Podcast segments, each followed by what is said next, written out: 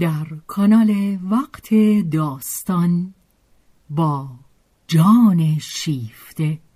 همراه ما باشید.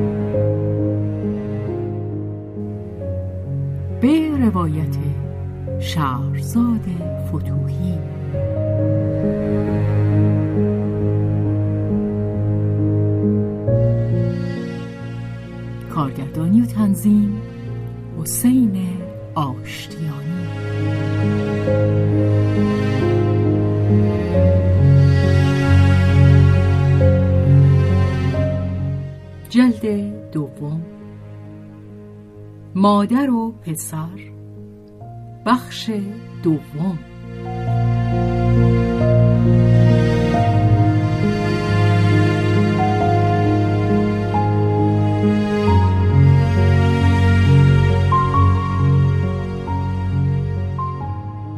و چه بازگشتی به آپارتمان خود. آنت که دیگر نمی بایست از آن استفاده کند آن را به دو فراری جنگ الکسی و آپولین واگذاشته بود و فقط اتاق خواب خود و از آن پسرش را مستثنا کرده بود. آنها همه جا را اشغال کرده بودند. اکنون خود را صاحب خانه می شمردند و آنت در نظرشان مهمانی ناخوانده می آمد.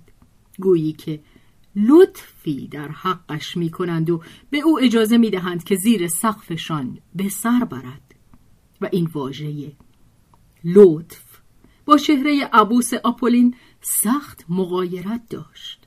فقط هنگامی رضایت داد اخمش کمی وا شود که دانست آنت بیش از بیست روزی نخواهد ماند.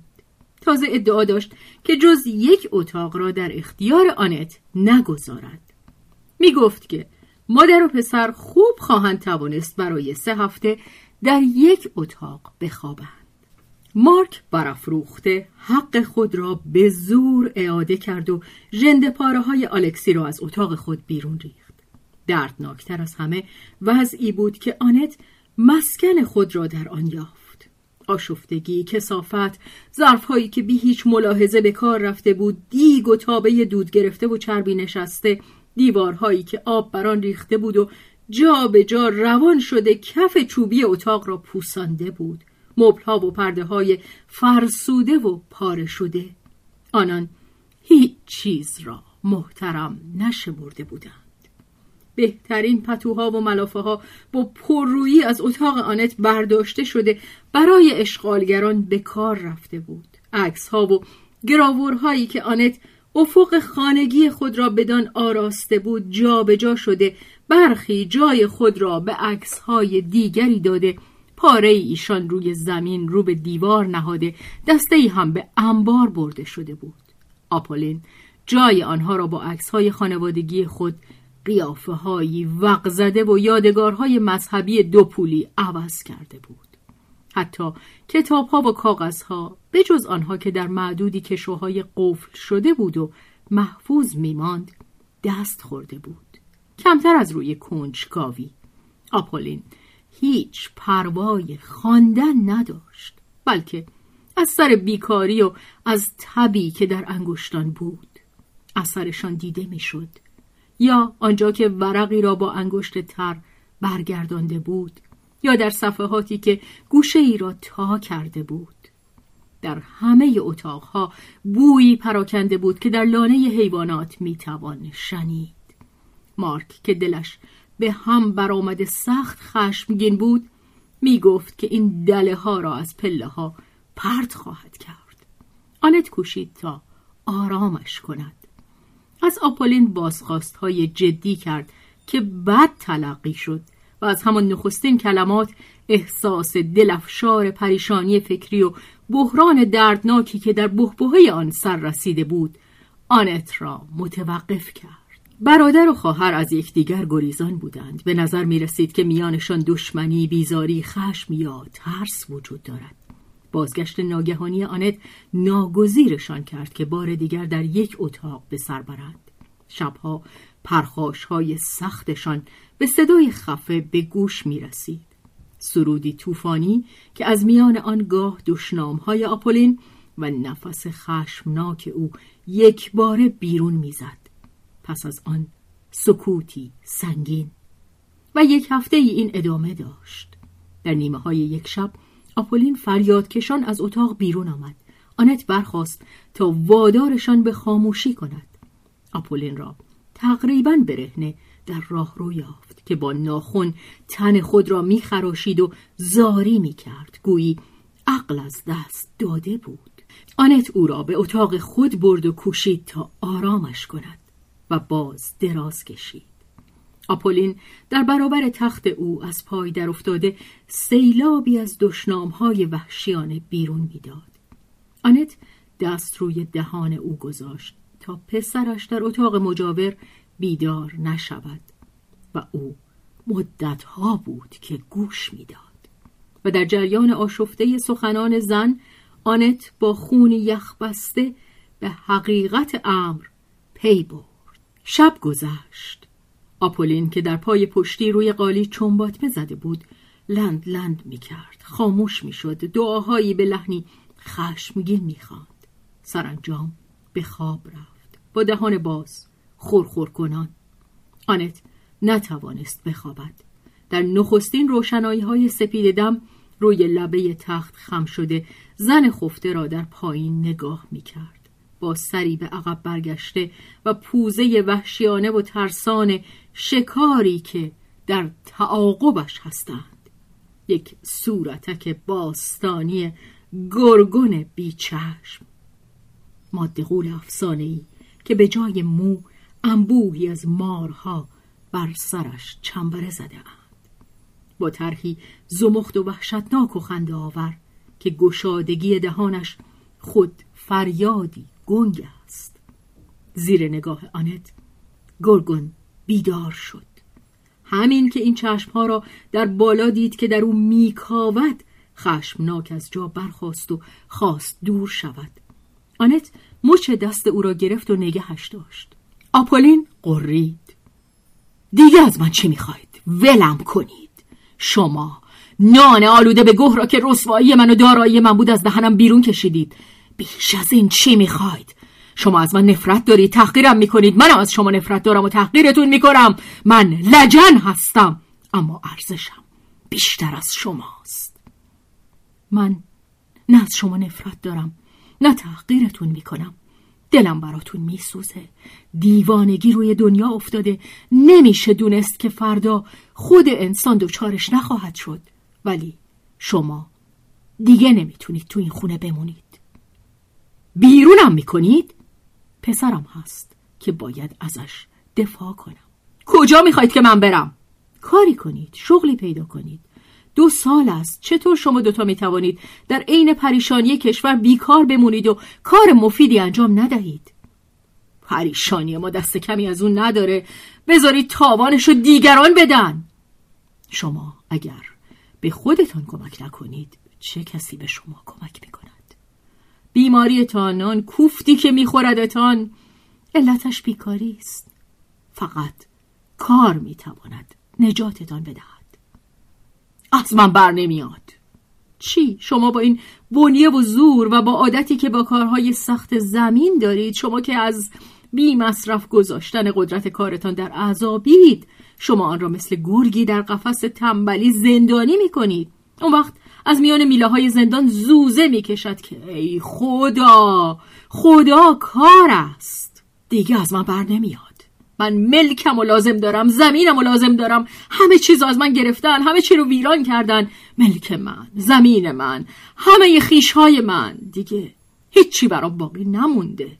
به جز اون برام چیزی نمونده. من نفرت دارم از اون. از خودم هم نفرت دارم. از خدا هم نفرت دارم. که چنین چیزی رو خواست. اما من که به خدا ایمان ندارم دلم بر او میسوزد.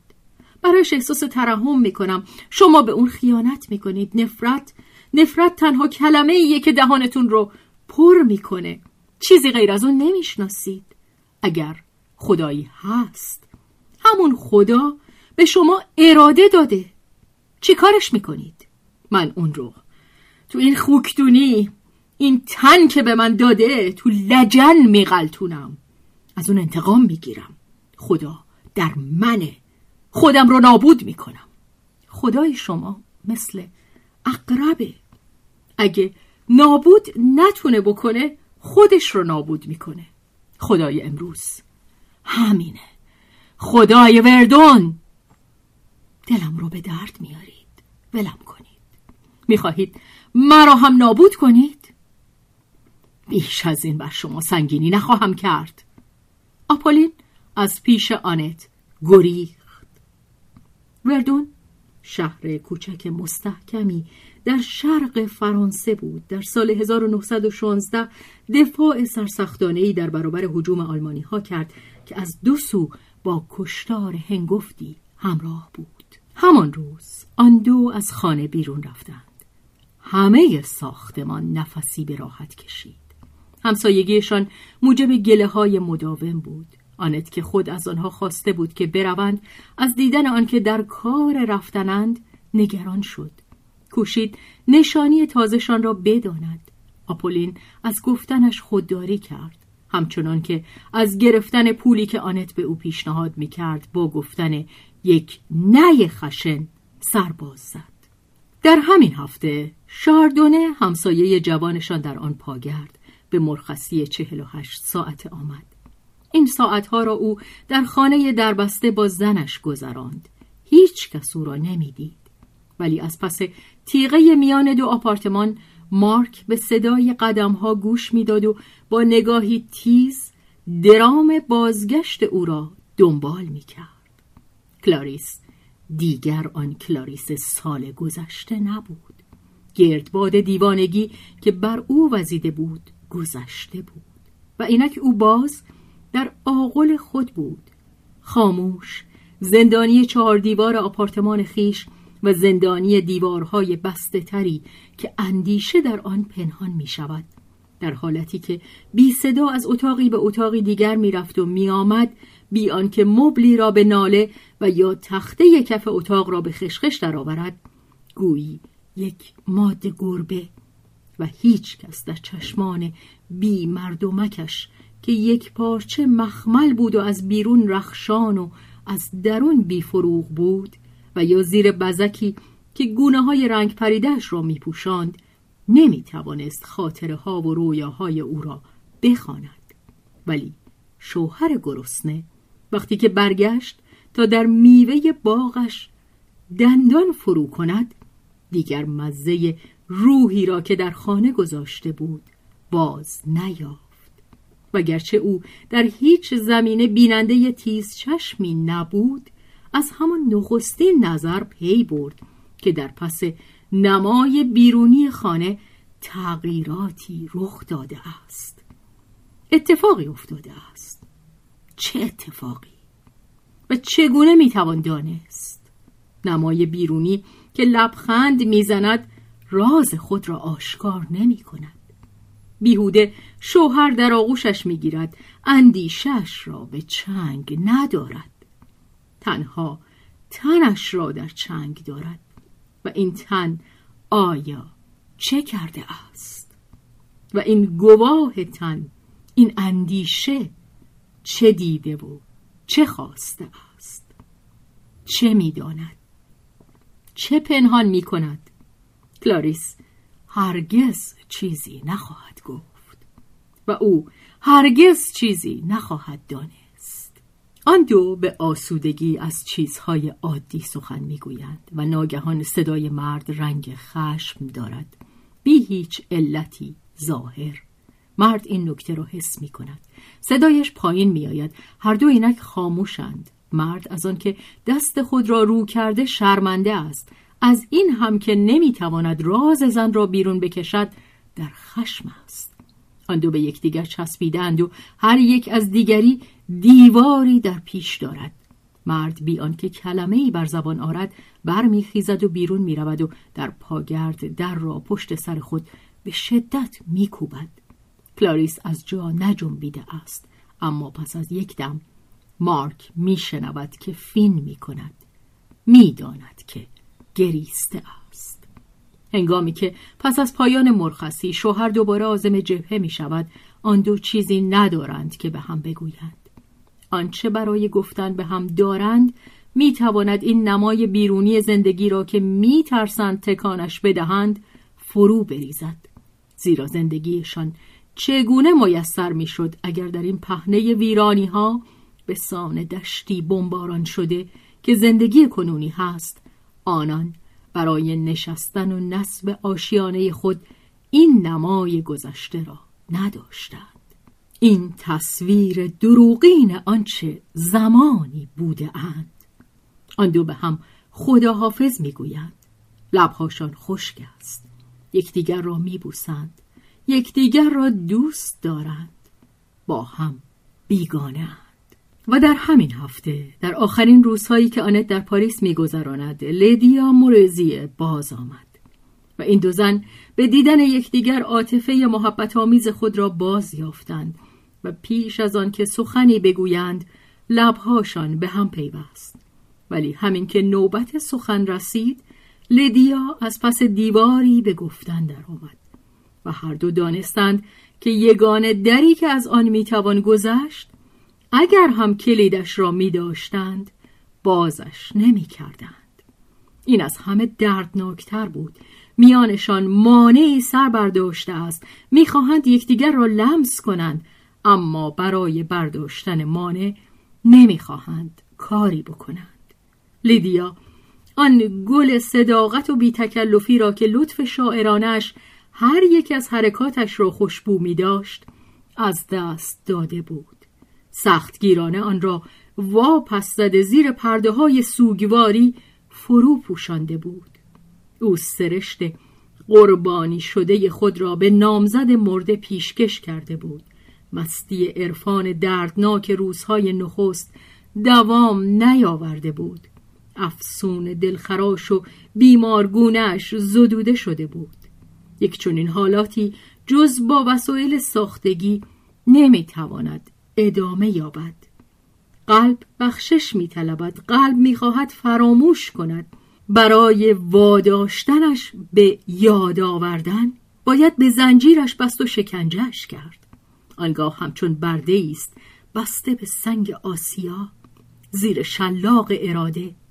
لیدیا در اندیشه نامزد مرده ایستادگی می جوست به او بیندیش. به او بیندیش. و این کافی نبود. مانند او بیندیش. لیدیا از همگی اندیشه خاص خود روی گردانده بود تا همه اندیشه موجودی را که می‌خواست از فراموشی از فراموشی خود بیرون بکشد در خود پذیره شود. پیکار اندوهبار جانها در خاموشی شبها بر ضد مرگی که گنجینه عشقشان را فرو می‌گیرد. لیدیا زره آن ایدئالیسم مفاهیم خشک و سوزان را که روح ژیر رها از قماش آن بود به تن کرده بود. آنان بودند که با دهان او سخن می‌گفتند. آن دهان جوان پرمحبت دردمند. و شنیدن این سخنان بس شگرف و بس دردناک بود. آنت یخبسته گوش می‌داد و نمی‌توانست پاسخ دهد. بی صداقتی ارادی تلاش قهرمانانه و دروغگویانه دختر نازنین را برای ایمان داشتن به چیزی که بدان ایمان نداشت برای اندیشیدن چیزی که نمی اندیشید حس می کرد نمی توانست پاسخ دهد.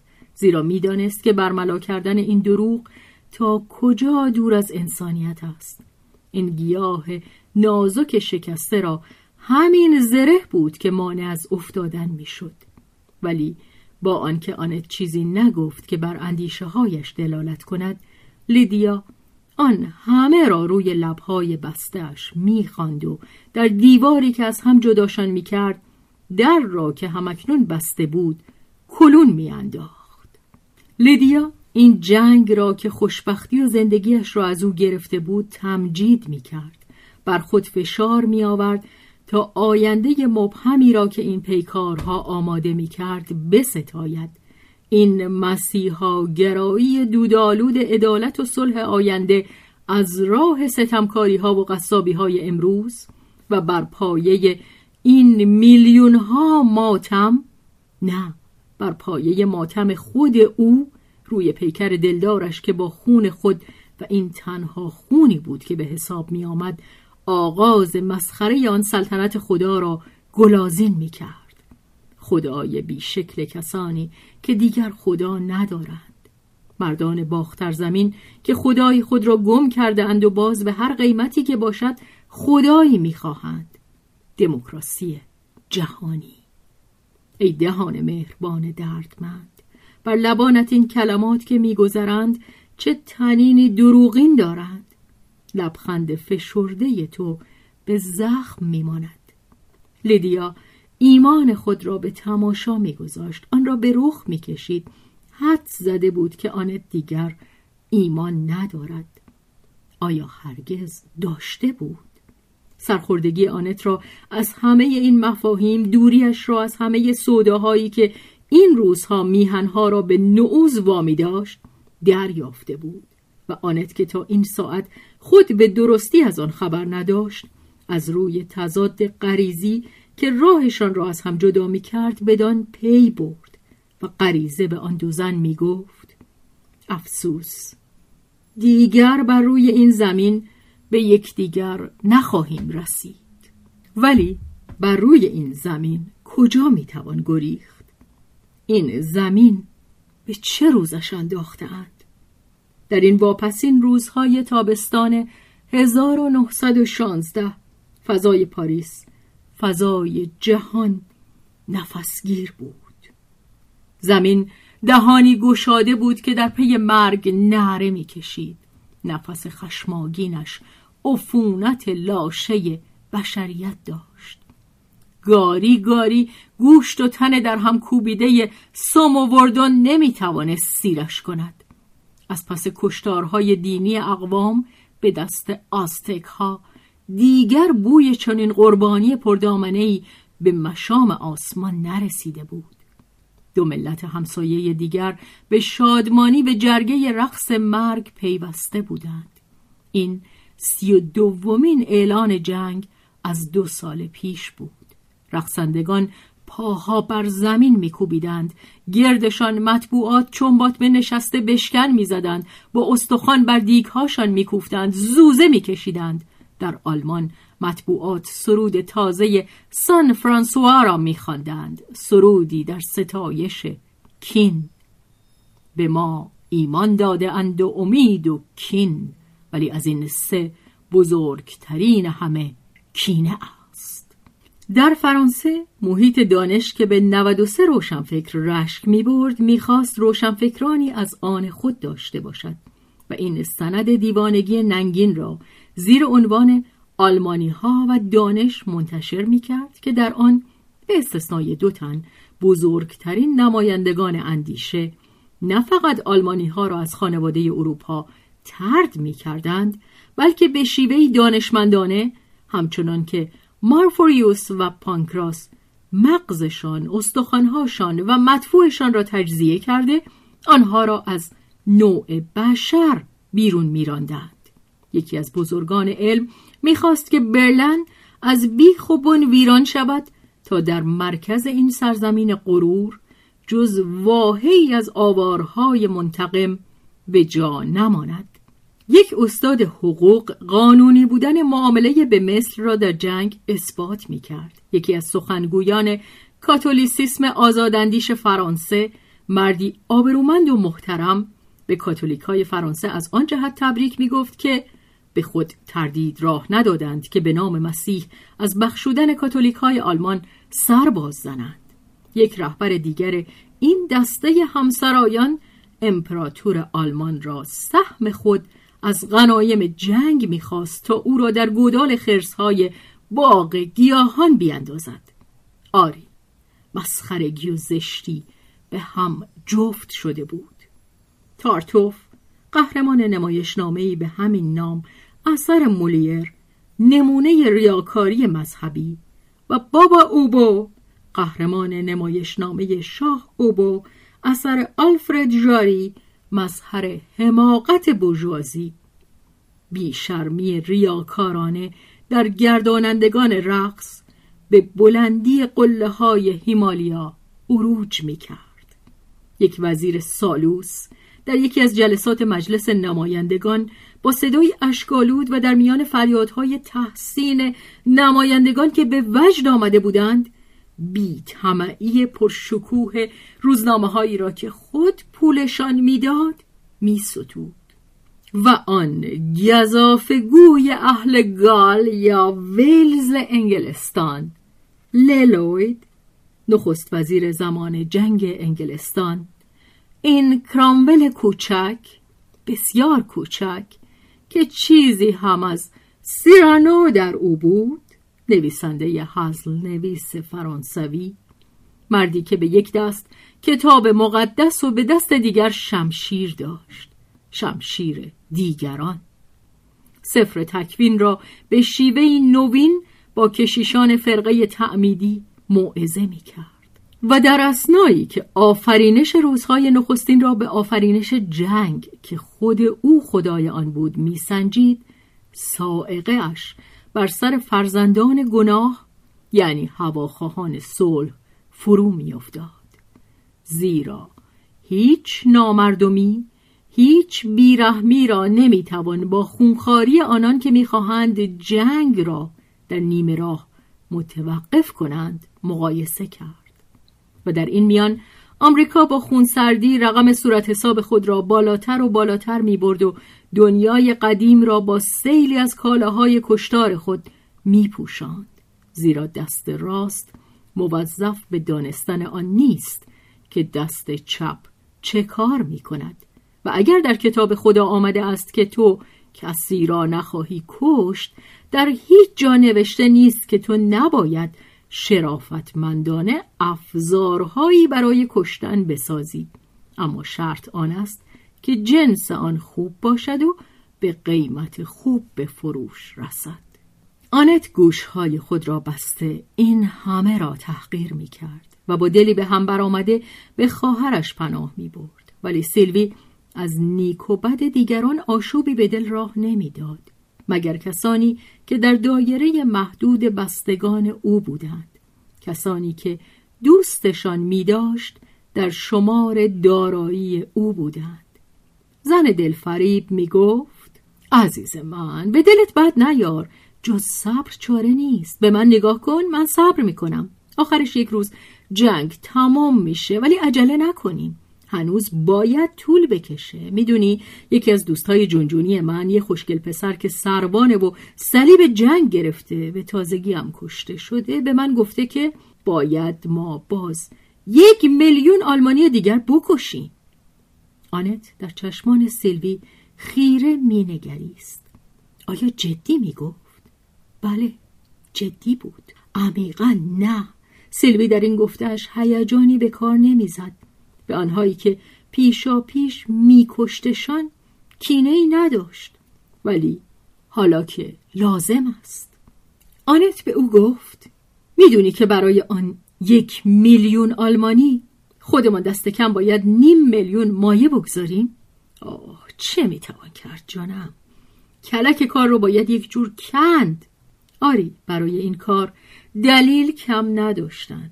بیش از یک دوجین دلیل در چندتشان بود زندگی خوش پاریس دوباره سر گرفته بود چایخانه ها پر بود و مشتریان شوخ و شنگ از نو به خیاطخانه سیلوی روی می آوردند. آن فشار روحی سالهای گذشته دیگر در کار نبود و نه آن رفتار مردانه نخستین زمان مسائب و نه آن واکنش های بیمارگونه کینه یا کامجویی که در بحرانهای متناوب تب حواس مردم را تکان داده بود.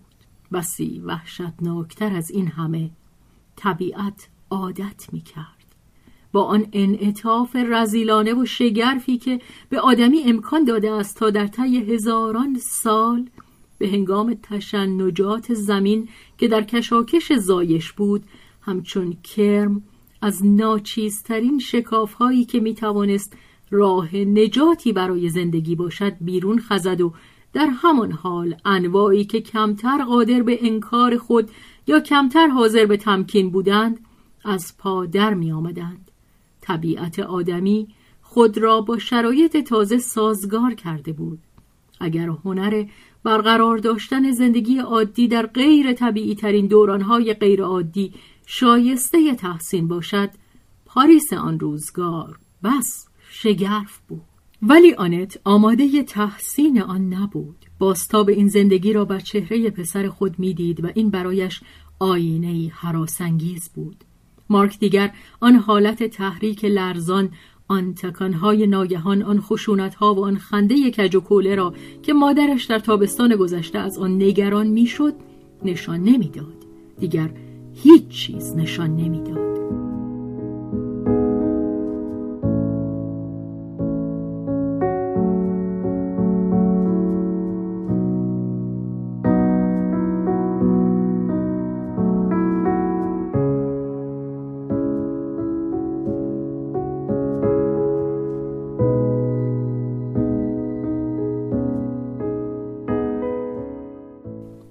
بود. چهره رنگ پریدش که تب نهفته گویی در آن تهنشین شده بود به سان مردابی به خواب رفته بود. آب آشفته بود اما چین خوردگی نداشت. سطح آن ساکن بود. فراتر از آن چیزی نمی دید و از بیرون هم چیزی در آن منعکس نمی شود خفته است. به نظر می رسد که خفته است. و از این تندباد که در پیرامون او جنگل را در هم میپیچاند از این درختان که از پا در میافتند از این نفس مرگ از این بوهای افن از این هیاهو و از این مادر که با دلهوره بر لبه مرداب خم می شود پنداری که هیچ نمی بیند هیچ حس نمی کند هیچ نمی شنود ولی چه کسی می تواند بداند؟ زیر لعاب روغنی که مرداب را پوشانده است زندگی در کار است. هنوز وقت آن نیست که در معرض دید روز گذاشته شود. و اگر هم مارک به معرض دیدش میگذاشت در برابر چشمان استقاسگر مادرش نمی بود مارک فقط خود را به هنگام گفت و شنود اندکی به سیلوی نشان می‌داد. با او راحت بود و به آسودگی سخن می گفت با آنت مراقب خود بود. از این گذشته. برخلاف آنچه در مناسبات گذشتهشان دیده می‌شد هیچ گستاخی هیچ براشفتگی نداشت. مارک معدب بود. بی که در مقام پاسخگویی برایت گوش می‌کرد. بی هیچ ناشکیبایی منتظر بود. بی هیچ ناشکیبایی منتظر بود که آنت برود. آنت سرگشته آزم سفر شد. مارک بیش از زمانی که با هم برخورد داشتند با او بیگانه بود. انسان با خسم خود هنوز پیوندی دارد. اما با کسی که به او بیاعتناست دیگر پیوند ندارد. آنت برای مارک بیفایده شده بود. دیگران سیلوی برایش کافی بودند. کسی که جای خود را ترک می کند از دستش می دهد برای آنت دیگر جایی نمانده بود. نه جایی در قلب پسرش نه دیگر هم در جهان. زیرا آنت همه جا می‌دید که با چه کسانی نیست و هیچ نمی‌دید که با چه کسانی هست. باورداشتنشان و باورداشت خواستنشان پیکار کردن و پیروزی خواستنشان چون برگ های تابستان گذشته از درخت و یا همچون رختی فرسوده از تنش فرو افتاده بود و با این همه آنت می‌خواست. او دچار این حالات ناتوانی عصبی نبود که در آن انرژی میگریزد و مستحیل می شود آنت از انرژی پر بود.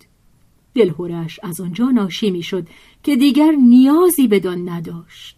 با این نیرو با این نیاز عمل با این نیاز پیکار با این نیاز دوست داشتن و این نیاز دشمن داشتن آری من هم.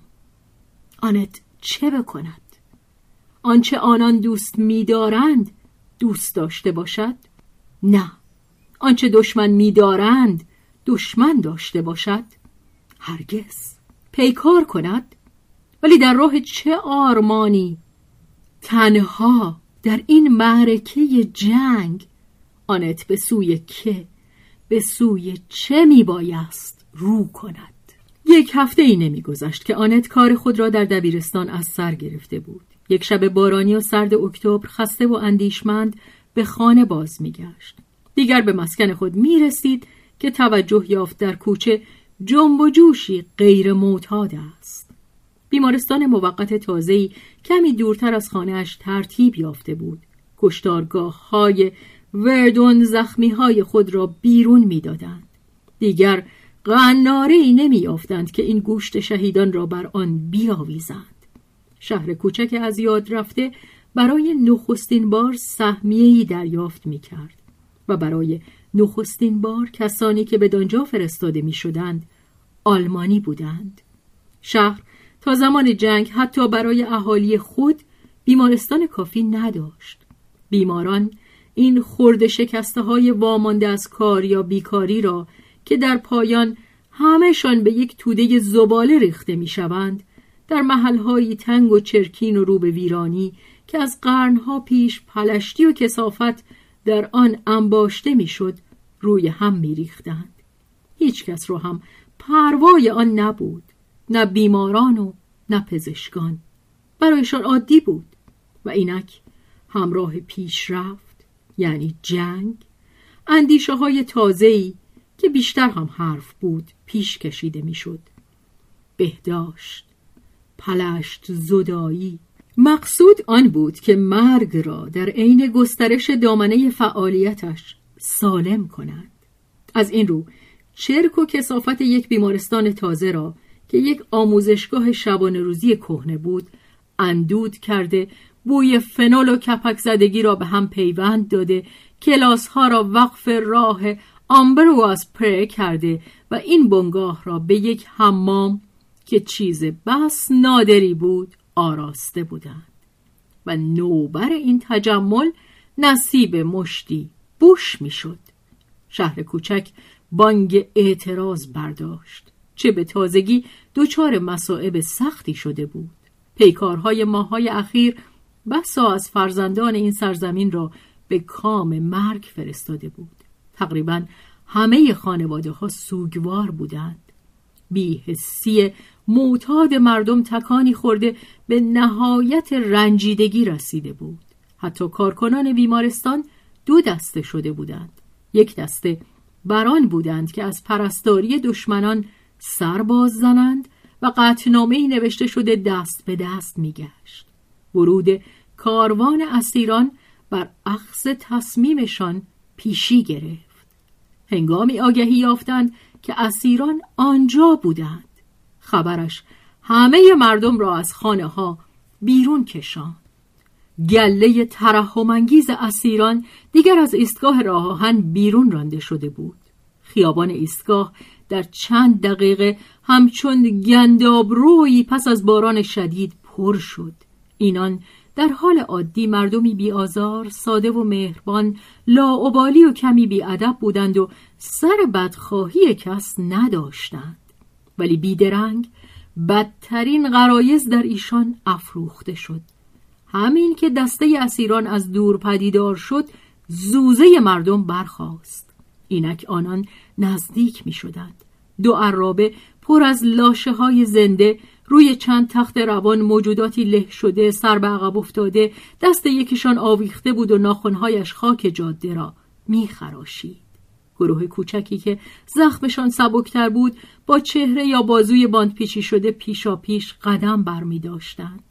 در صف نخست قامت بلند و لاغر یک افسر آلمانی. شماره نگهبانان بدرقه کافی نبود. انبوه مردم با مشتهای بلند کرده برخی از زنها با چنگهای دراز شده به پیشواز اسیران تاختند. اتحاد مقدس. در میان توده اوباش برخی مغازداران و و حتی چند قدمی عقبتر پاره خانمهای اعیان دیده می شدند. اسیران بدبخت که می آمدند یک دم توقف کردند. کسانی که از دنبال می آمدند مجبورشان کردند که قدم بردارند.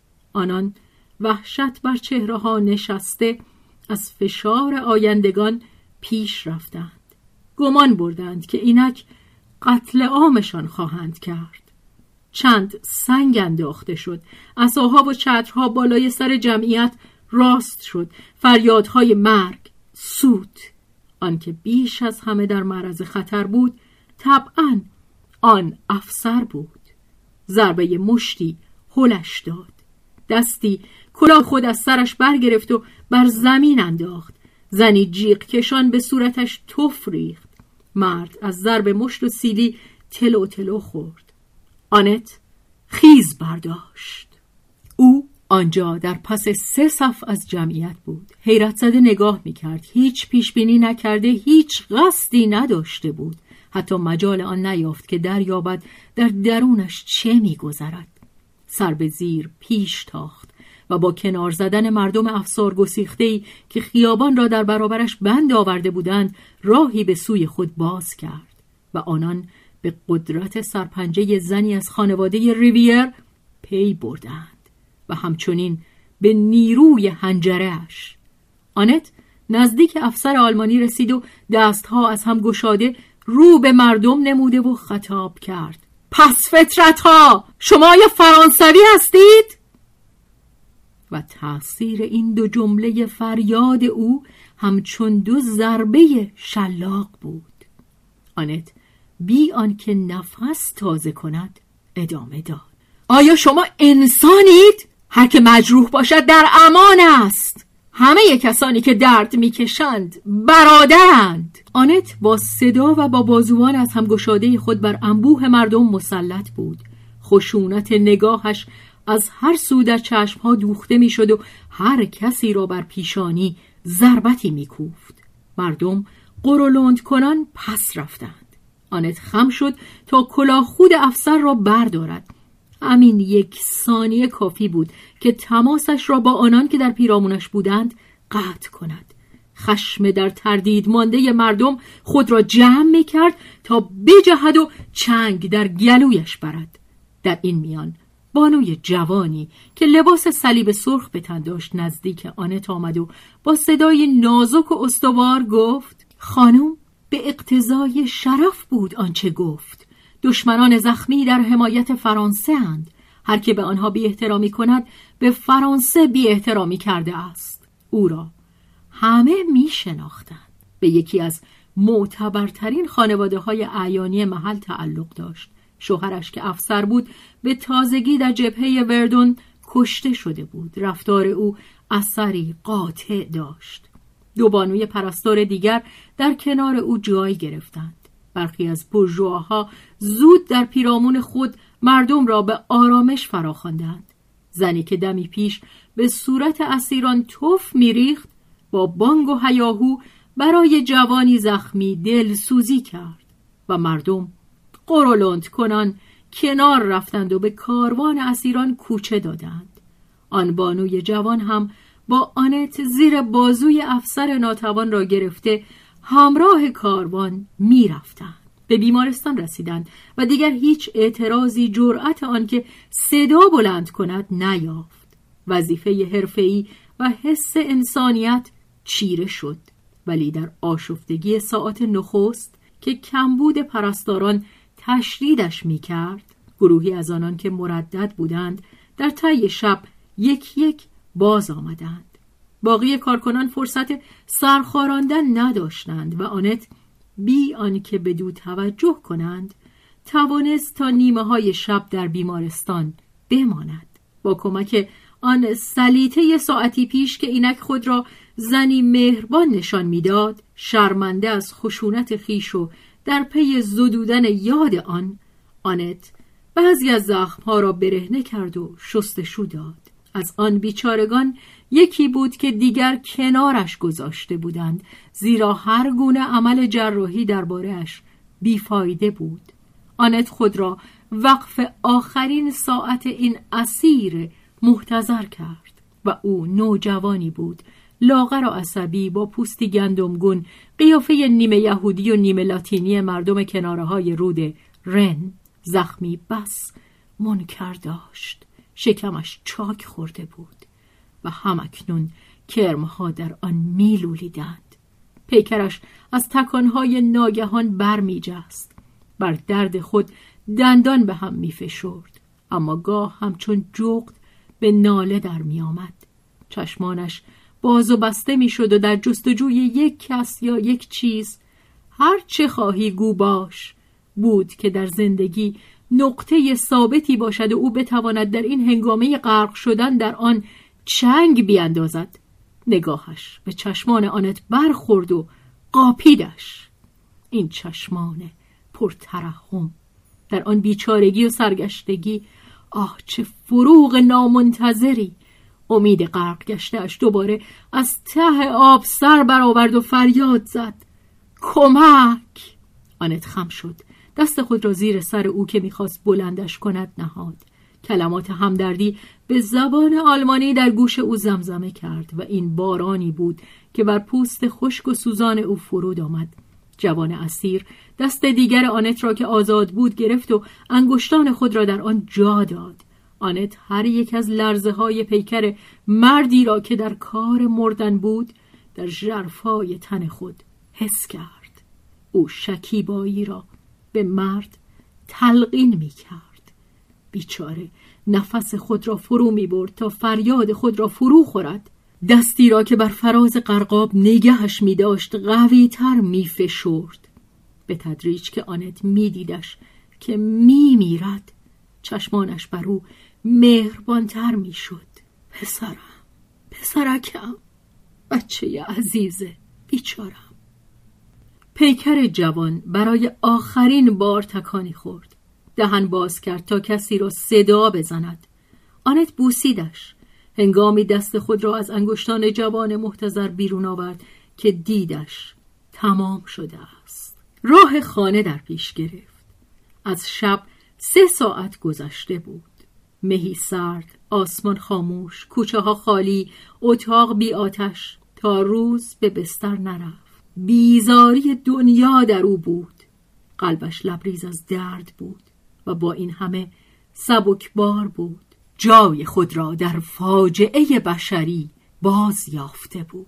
همه آنچه بر او سنگینی می کرد فرو افتاده بود. به یک حرکت شانه ها آن همه را به زیر انداخته بود و اکنون که آن را در پای خود می‌دید سرانجام می‌فهمید چه باری او را از پای در می آورد آن دروغ می گفت با خود دروغ می گفت از نگاه خود می گریخت از خیره شدن رو در روی اندیشه های نابسامانی که در فشارش می گذاشت پرهیز می کرد به سربراهی جنگ محتوم و میهن را میپذیرفت.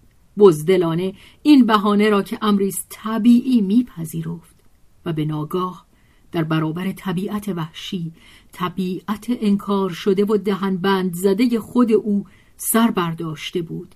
طبیعت خیانت دیده و سیر ناگشته خود او که در پی انتقام برمیآید و خود را رها می کند و سینهاش که رشته های وحشیانه در فشار گذاشته اند رشته ها را می گسلد و نفس می کشد آنت حق خود را قانون خود را شادی خود را طلب می کند و همچنین رنج خود را. ولی رنجی را که خاص خود اوست مادری را. تمامی مادری را و نه تنها مادری پسر خود. شما همه پسران منید. پسران خوشبخت و بدبخت. شما یکدیگر را میدرید. ولی همه تان را من در آغوش می‌گیرم. میان بازوان خود برای نخستین خواب و واپسین خوابتان لالایی سر می‌دهم. بخوابی. من مادر همگانم. پس از آنکه روز فرا رسید آنت به آن مادر دیگر به مادر بچه ای که مرده بود و خود او چشمانش را بسته بود نامه نوشت. آخرین بوسه او را برایش فرستاد. آنگاه کتاب ها و دفترهای خود را برگرفت و بی آنکه استراحت کرده باشد کار روزانش را از سر گرفت. با نیروی تازه و آرامشی در دل.